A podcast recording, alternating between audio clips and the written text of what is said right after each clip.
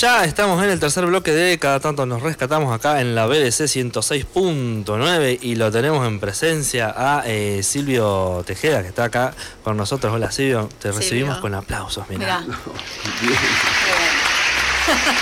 Le estaba contando a Silvio que lo- en realidad lo habíamos pensado en la nota hace bastante, hace como dos meses. Ah, sí, sí. Y ya tenemos coordinada también entre nosotros desde hace como dos semanas. Muy bien. Sabemos. Gracias, ¿Cómo te agradecemos por estar acá, porque de verdad es como, bueno, eh, lo que decíamos hoy, que, que vengan hasta acá, sabiendo que el teléfono, viste, que el teléfono te resuelve un montón de cosas, pero siempre es re lindo que, Sí, que te, vengan. te decía eh, en la previa que me gusta conocer los estudios, digamos, porque eh, soy un animal de radio también y los estudios son como muy eh, de- del cobijo, ¿viste? Del, del abrazo y entonces como que me gusta conocerlo, cómo están funcionando y, bueno, y mucho más eh, me atraía porque conozco BDC de mi, mi juventud, digamos, es una radio que tiene una historia y sé que ahora tiene otro formato, otro- Claro. otra dinámica, pero, Pero bueno. es la misma, es la misma. Es Sí, viste la gente que, que, que escuchaba la, la banda del ciervo, este, cuando le dicen la BBC ya saben lo que es. Sí, sí. Es medio un mensaje incógnito para ver quién. Hay una generación sabe. que, que sabe Claro. lo que es, otra que no. Bueno, Bueno, primera corrección puede ser, ¿Eh? una primera corrección tejada. Ah, Tejada, sí, está, Tejada, ahí dijiste porque sí. es algo, es algo que, que me ha sucedido toda la vida, digamos. Acá en La Pampa parece que, que el tejeda es mucho más común que el tejada. Tejada. Y bueno. eh, Sí, yo hoy lo chequeé, lo chequeé para Claro, es que yo siempre le digo, le- el- me, me voy a corregir antes de decirlo y siempre lo digo, siempre lo digo al revés. No, pero todo bien. Pero es- eh, también es mi costumbre de corregir el apellido. Porque, Ahí va, ahí va, está muy bien. Silvio, eh, bueno, acá te- te- la presentación la tenemos como periodista, poeta, escritor. Eh, ¿Cómo más eh, te definirías? Eh, bueno, soy un trabajador gráfico. Eso me define mucho también, mi relación con, con el trabajo gráfico. Eh, y soy un militante de derechos humanos. eh, y sí, por ahí va la cosa. ¿sí? y, y también un... ¿Sos un poco de todo? Soy un poco de todo, si eso por ahí puede definir en ese sentido, pero bueno, también es cierto que cuando uno está militando es militante, cuando uno está eh, poetizando eh, eh, también está en otro orden, digamos. No, No es que es todo, un poco de todo hacen algo que fuera mi, mi ser, sino como que cada cada cosa que uno desarrolla eh, está tomada de un lugar eh, principal, digamos, no es que... Ay, mira, te llega el café. Ah, ¿Qué nivel? muchísimas gracias. una, una de las grandes sorpresas de, de- de llegar acá, encontrarme con, con Ezequiel, mm, una persona a la cual eh, he estimado mucho en Ah. su tiempo y ahora me he reencontrado, me abrió la puerta y digo, eh, Tremendo, reencuentro. Sí, reencuentro. Che, eh, Silvio, de- de- en ese de todo un poco también está todo mezclado, porque la- la- las poesías que, que nos compartís siempre en los actos de del 24 de marzo, ese tipo de fechas, eh, tienen, tienen que ver con eso. O sea, está la- lo militante también metido en la poesía. Sí, sí, sí. También está, hay otro tipo de poesía en, en la poesía eh, o, en, o en el poemario mío. Hay otro tipo de poesía. eh, no solamente es la militancia, la, la poesía social, sino que hay otro tipo de poesía que, que también disfruto mucho de hacerla. También eh, sufro al hacerla, porque bueno, por ahí la poesía tiene eso, ¿no? Disfrute, pero también del, del sacarse de encima un montón de cosas que están adentro de uno y o, también depende de, cómo arranca la poesía, porque por ahí una poesía natural también podría definirla, porque tengo una relación muy, una simbiosis muy interesante con la bioconstrucción, entonces por ahí la poesía me parece también una, una poesía hecha de mano, de barro, así que hay un poco de todo en la poesía. Y Silvio, ¿vos cómo te reencontraste con la poesía desde chico? Eh, ¿Cómo fue? ¿Te acordás? Eh, si pudiera eh, tener una memoria más precisa, podría decirte que 17 años, 16 años, yo ya estaba escribiendo cosas. Eh, antes mm, era militancia estudiantil, y ahí las, las canciones de ese momento para mí eran también un disfrute de, de- de las letras y eso me fue también acercando a, a la escritura.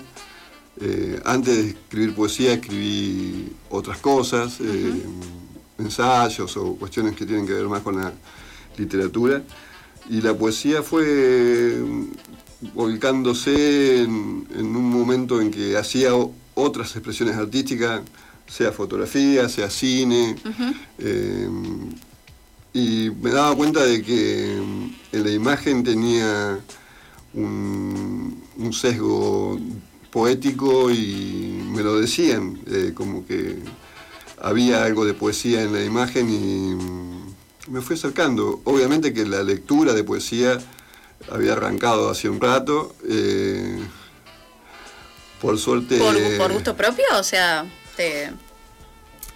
En mi casa, eh, yo creo que tenía algunos clásicos mi madre de, novelas históricas, Dostoyevsky, qué sé yo, pero poesía no, no, no, no había poesía. Yo la poesía la descubro en revistas eh, alternativas, no sé, llamarle cerdos y peces o cuestiones que tenían que ver con esa época, ¿no? Los 80. eh, y empiezo a leer poesía eh, digamos, no es lo mismo los 80 que los 2022. Eh, era fortuito encontrarse a alguien que tuviera una biblioteca eh, interesante y que uno pudiera descubrir ahí. Entonces a mí me tocó esa idea de, de tener amistades con, con familias que tenían bibliotecas y que en esas amistades, en esas familias eh, también frecuentaban poetas locales y bueno, fue así, como que una cosa fue movilizándome y acercándome a la poesía y bueno, ya creo que cu- cuando cumplí 18 años hice mi primer publicación, Ajá. fanzine de poesía, eh, que se llamaba Poesías Insultables. Eh, ahí sí te doy la, la mano de, de la poesía política, pero eran épocas eh, donde había que decir cosas. eh, me recuerdo militante secundario y, hacer esos fanzines con collage, me era divertido, fotocopia y distribución.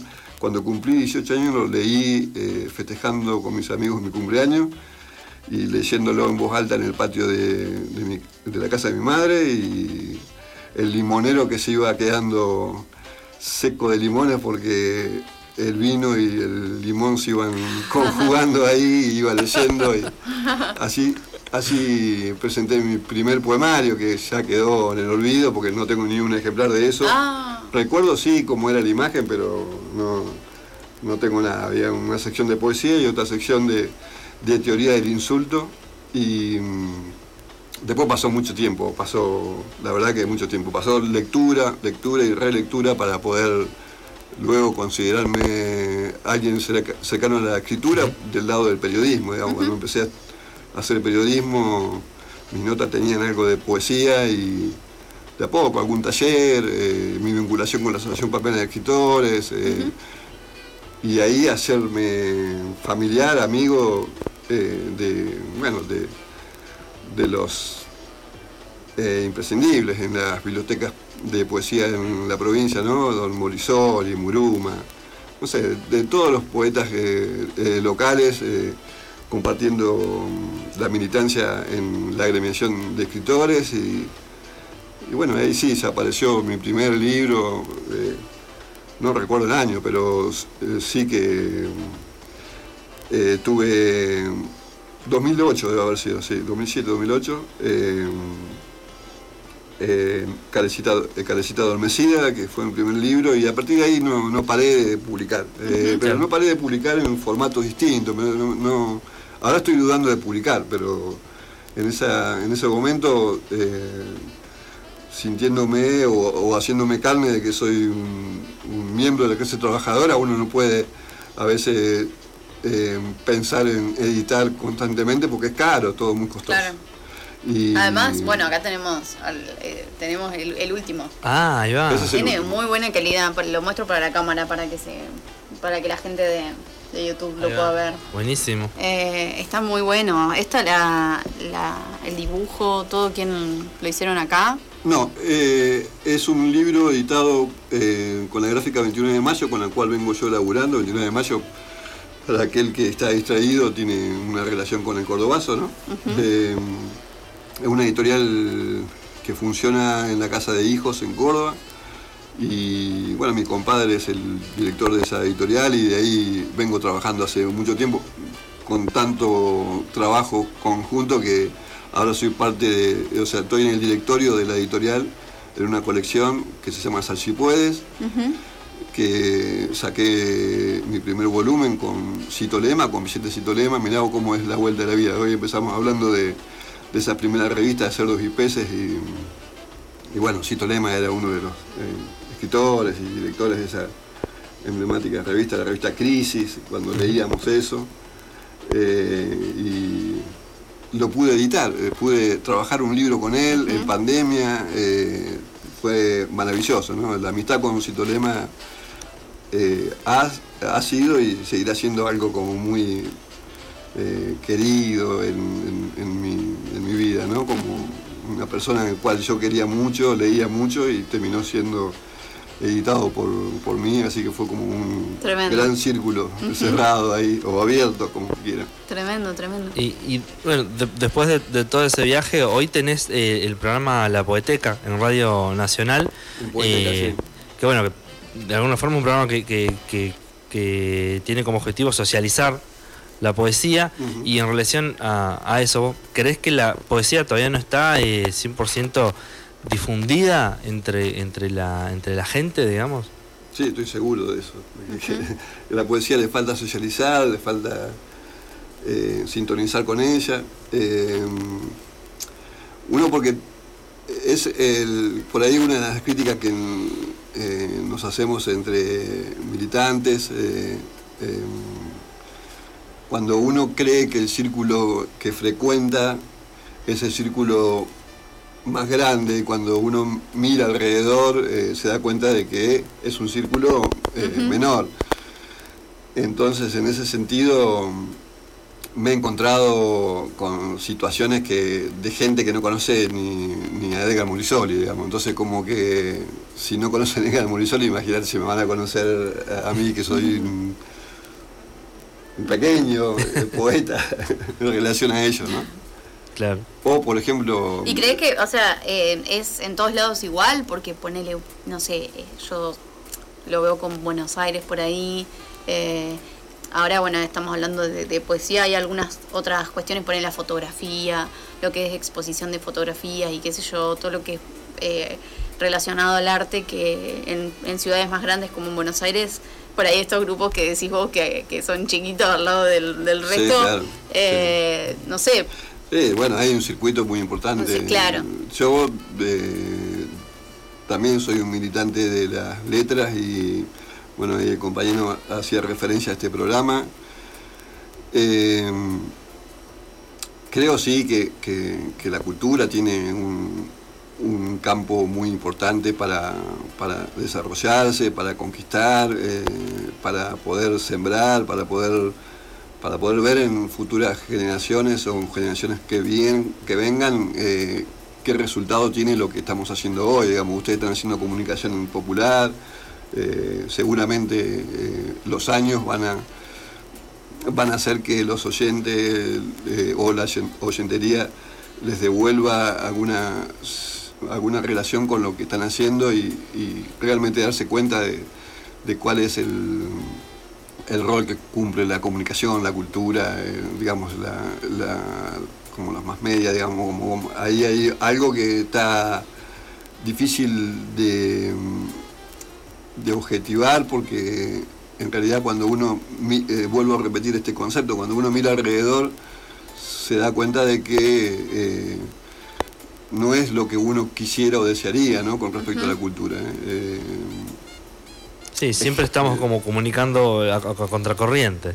Sí, sí, o, la reacción de la sociedad en relación a la cultura, o ejemplo que se me viene a la cabeza, eh, hace poco hicimos un conversatorio sobre lenguaje inclusivo en la, la agremiación de escritores, en la APE, eh, y una amenaza de bomba explícita, o sea, yo la viví porque cuando fui a abrir el local me encontré con, ese con ese con esa amenaza, digamos, al discurso más eh, abierto, democrático del lenguaje inclusivo y digamos, uno se da cuenta también que la sociedad está atravesado por, por, un montón de discursos y la verdad que ojalá el discurso de la cultura y la democracia fuera el, el que predomine, pero uno también hay que ser realista y ver lo que sucede para, para darse cuenta que estamos a una distancia muy importante de lo que desearíamos. Sí, en, relación a eso también es como importante poder llevar la, cultura con la mayor cantidad de voces posibles. ¿Vos crees que hace falta eh, llevar eh, quizás a través de, la poesía a los, a los colegios o en otros lugares? Sí, claro. Eh, la poesía seguramente tiene un lugar dentro de, de cada profe, cada maestro, maestra que circula en las aulas. No sé cuál será la, la intensidad con que está atravesada, pero yo me doy cuenta que hay escuelas que desarrollan algún tipo de visita, por ejemplo, cuando voy a la APE y me encuentro con que la Biblioteca Morisoli recibe a un grupo de alumnos, alumnas de cuarto, quinto grado, eh, y la escala con, la cual sale. Igual, eh, yo mismo también he atravesado algunos talleres eh, para, para chiques o para jóvenes en contextos de encierro y uno se da cuenta de que hay un lugar donde, donde lo que uno dice tiene, hay un oído, hay una recepción. pero sí que hay un camino para recorrer y bueno, obviamente que es como todo, vamos, militancia, perseverancia, eh, responsabilidad con lo que uno va transmitiendo y, también brindar herramientas como para que eh, el otro, la otra, eh, pueda también manifestarse con lo más preciado que tiene el lenguaje que la poesía, ¿no? porque no hay nada que supere la poesía. eso eh, que he atravesado distintas disciplinas artísticas, eh, me he dado cuenta de que la poesía es lo que sintetiza todo, es lo más, el sustrato de, toda la cultura pasa por la poesía, digamos, no la poesía eh, rimada o, dicha de alguna manera, sino la poesía mayúscula, la poesía que puede decir eh, y hacer sentir lo que uno va transmitiendo. Silvio, y hoy estábamos hablando un poco de la movida, ¿no? Em, acá en la ciudad, ¿cómo, cómo ves la movida? Eh, ¿Sentís que también, bueno, eh, falta un poco más de, difusión? ¿Hay grupos? ¿Cómo es el grupo este de que, nos contás que, siempre termina. Bueno, en realidad nosotros esta pregunta se lo hacemos a, las bandas que vienen en el show en vivo. ¿Cómo ven la, la movida? Eh, o, y lo terminan diciendo, o sea, es como un grupo que siempre siempre son los mismos, ponele, o la movida under de la música, eh, con la poesía, vos recién decías más o menos lo mismo. Bueno, en poesía eh, creo que también pasa como pasa en distintas artes, ¿no? Hay un círculo y un circuito que se va ampliando, por suerte. Yo creo que yo hace años que no, voy a recitales y eso porque eh, se ha perdido la, la, posibilidad de escucha por mi acústica, estoy cada vez más sordo. Eh, y no me banco por ahí eh, los escenarios de luces, entonces como que uno también busca el, lugar donde se siente cómodo. yo la poesía veo que viene creciendo porque hay cada vez más poetas. En la provincia de La Pampa eh, habemos eh, poesía por un tiempo largo porque los que están haciendo poesía, desarrollando todo un camino, lo hacen con mucha conciencia. Eh, creo que hace dos, semanas pasó un festival de poesía, uno más de Pampa Fest, que es una poesía hecha por compañeras poetas, eh, que ya lleva su cuarta edición, si no me equivoco. Eh, bueno, yo participo de un colectivo que lleva nueve ediciones del Festival de Poesía del Rayador, eh, que es un festival itinerante que va por Córdoba, Buenos Aires, San Juan. Tuvimos que detener nuestras ganas de, festivales organizados autogestivamente por la muerte prematura así, de un amigo querido del alma, Adrián Campillay, un poeta enorme de San Juan, que era parte motor del festival.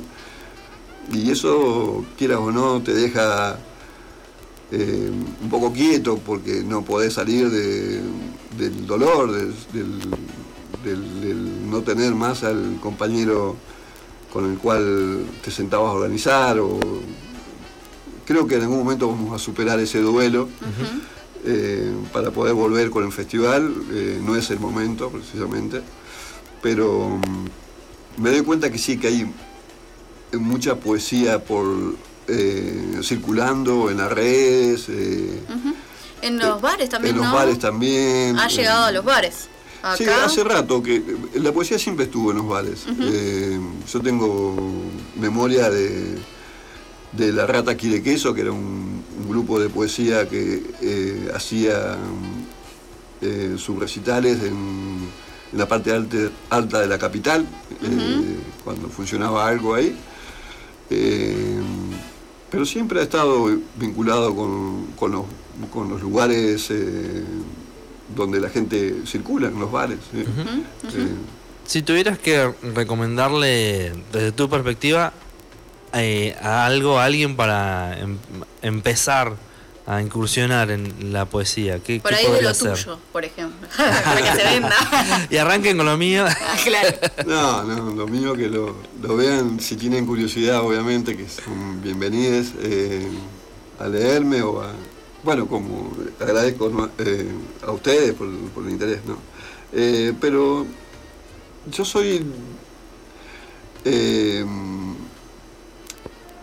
creo que con una persona en común, creo, bueno, sí, tu hermano, con tu hermano.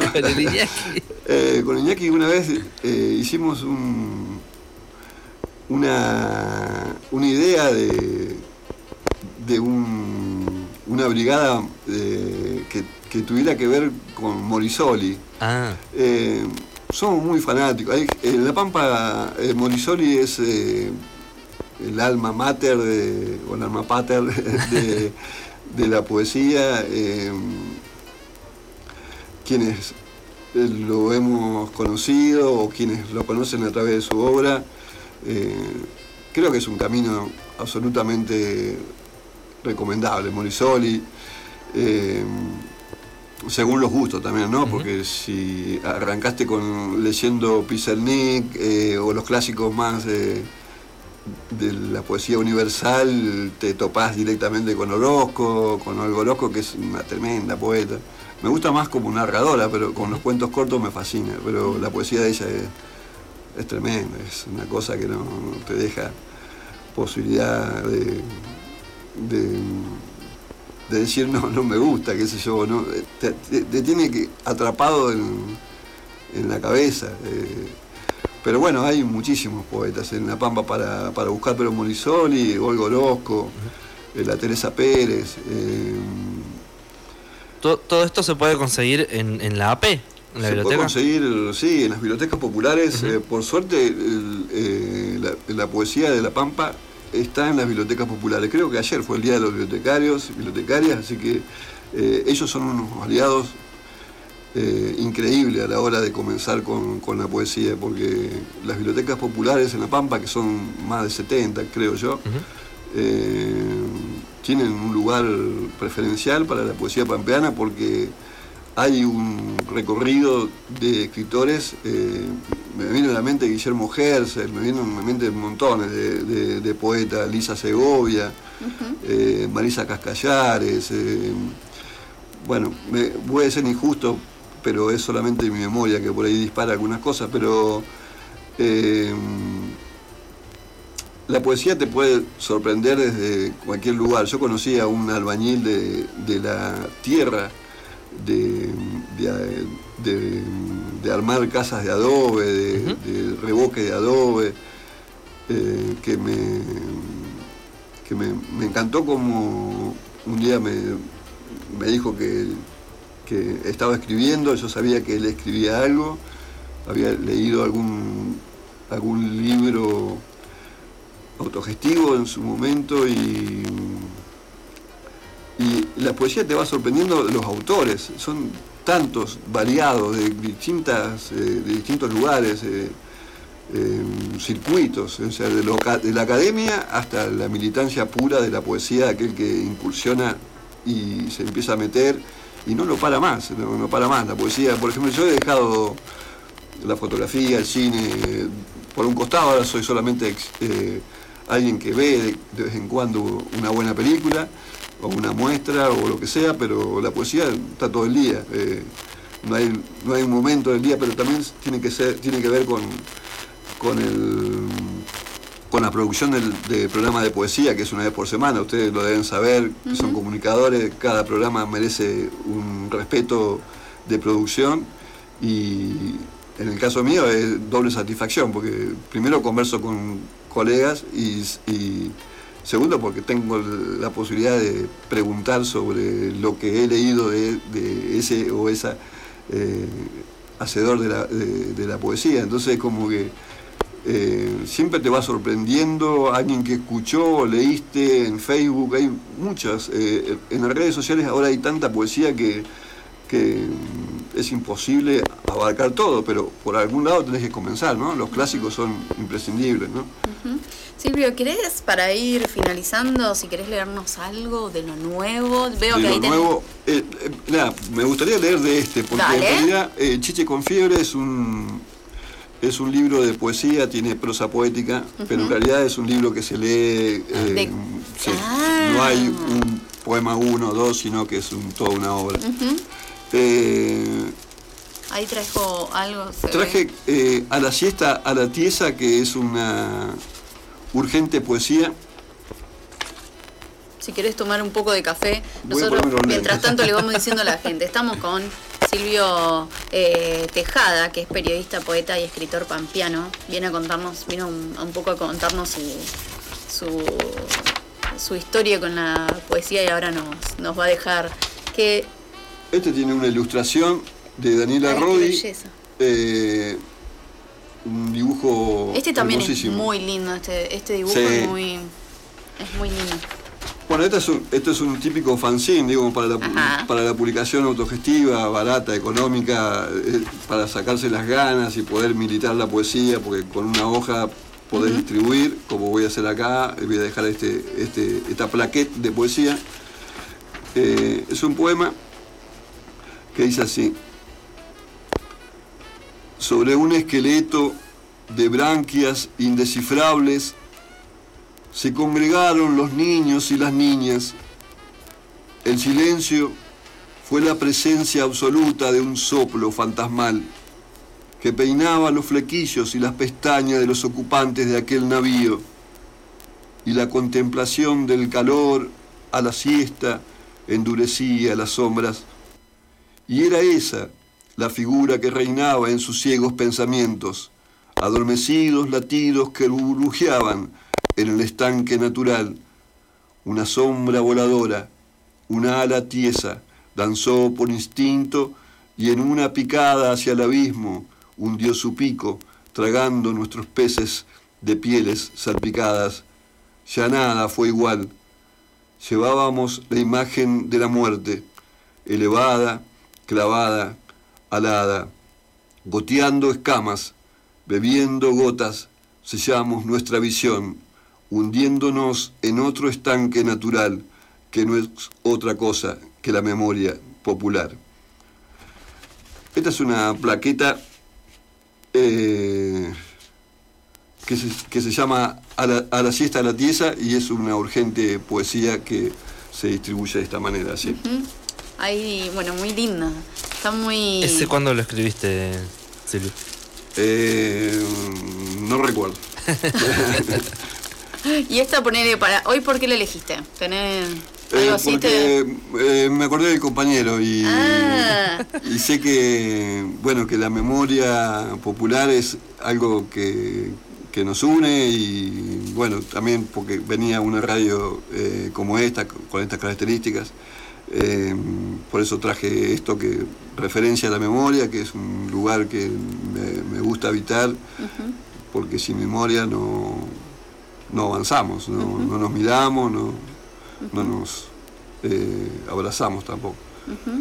Eh, Silvio, bueno, para ya para ir cerrando, ¿querés dejarnos? ¿Hay alguna actividad que quieras promocionar que, mm, que est- esté relacionado a, a esto, que estén por hacer a futuro? ¿Algún proyecto que estés ahí por sacar? ¿Algún próximo libro? Bueno, ¿este cuando Bueno. hace mucho lo sacaste? No, hace un par de años, esto en pandemia y nomás. ¿Y Eh, estás en algo más?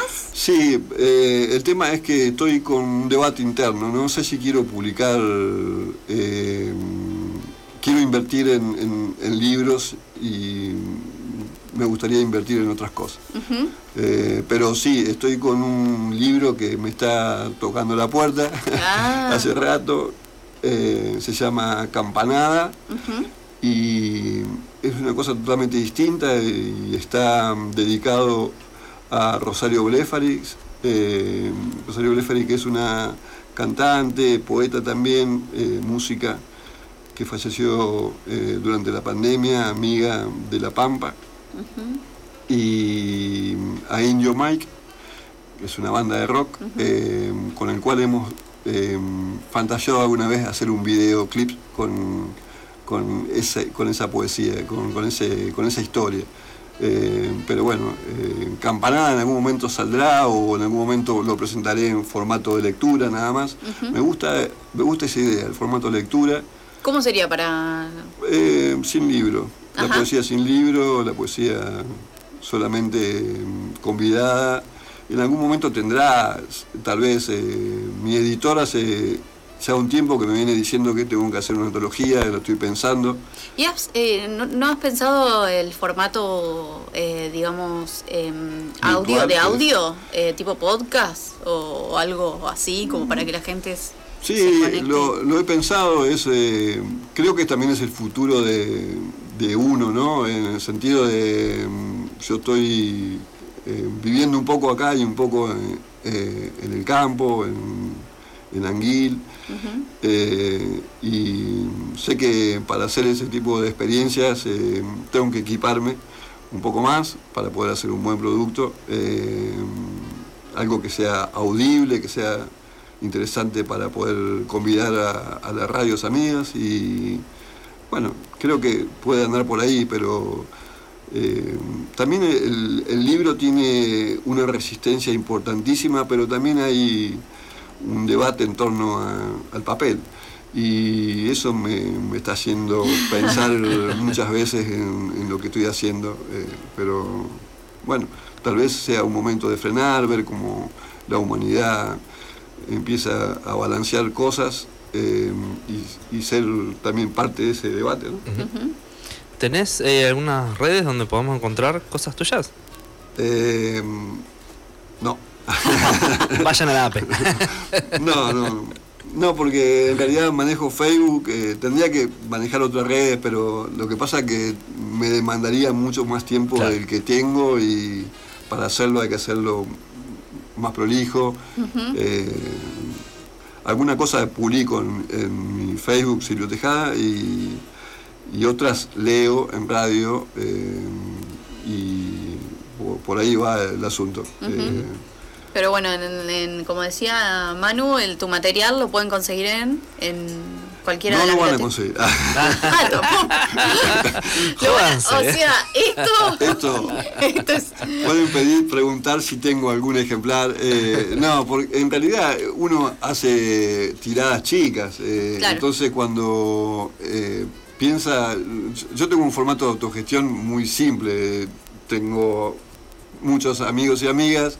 Les interesó la idea del libro, eh, hay una venta anticipada que me permite comprar papel para imprimir y cuando ya tengo el libro impreso, eh, distribuyo el material, me quedarán poquitos y esos poquitos van volando, regalándose, yendo, compartiendo, cambiándolo con otro poeta y la verdad que una tirada de 200 vuela de la noche a la mañana. Claro. Eh, entonces es difícil conseguir.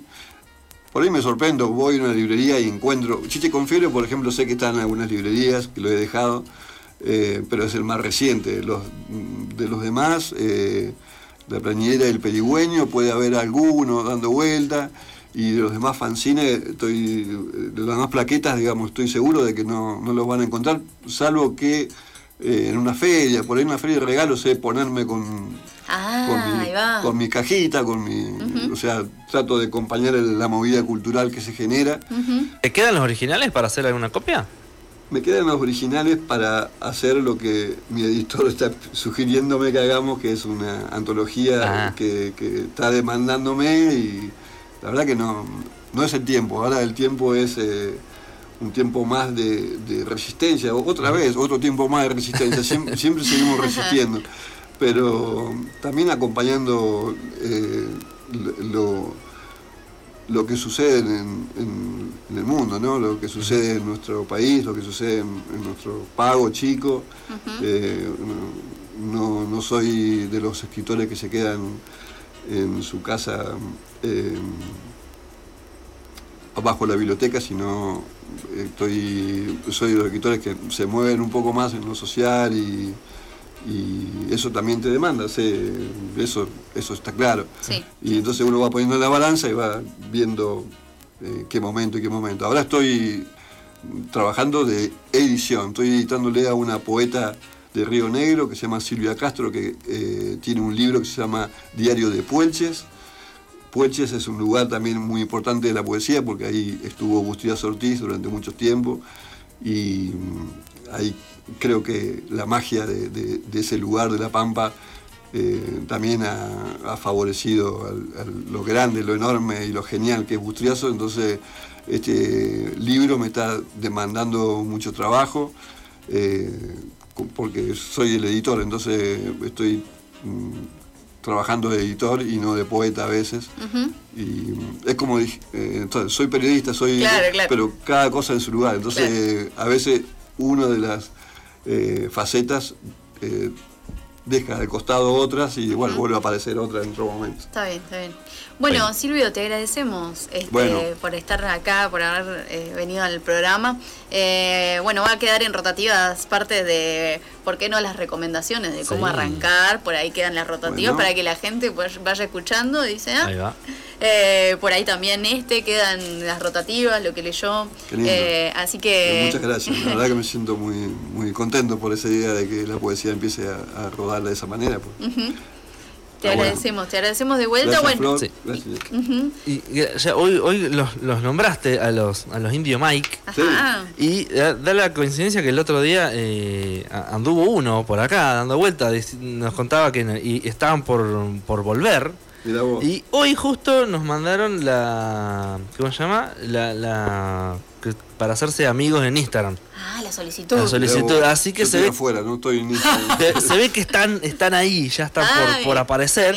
Así que nos vamos a ir con un tema de, de los Indie Mike. Qué bueno, qué ahí bueno. Está. Eh, gracias. Dedos de mono, gracias a Silvio y, y volvemos en un ratito. Saludos a la oyentería. Eh. Ahí va.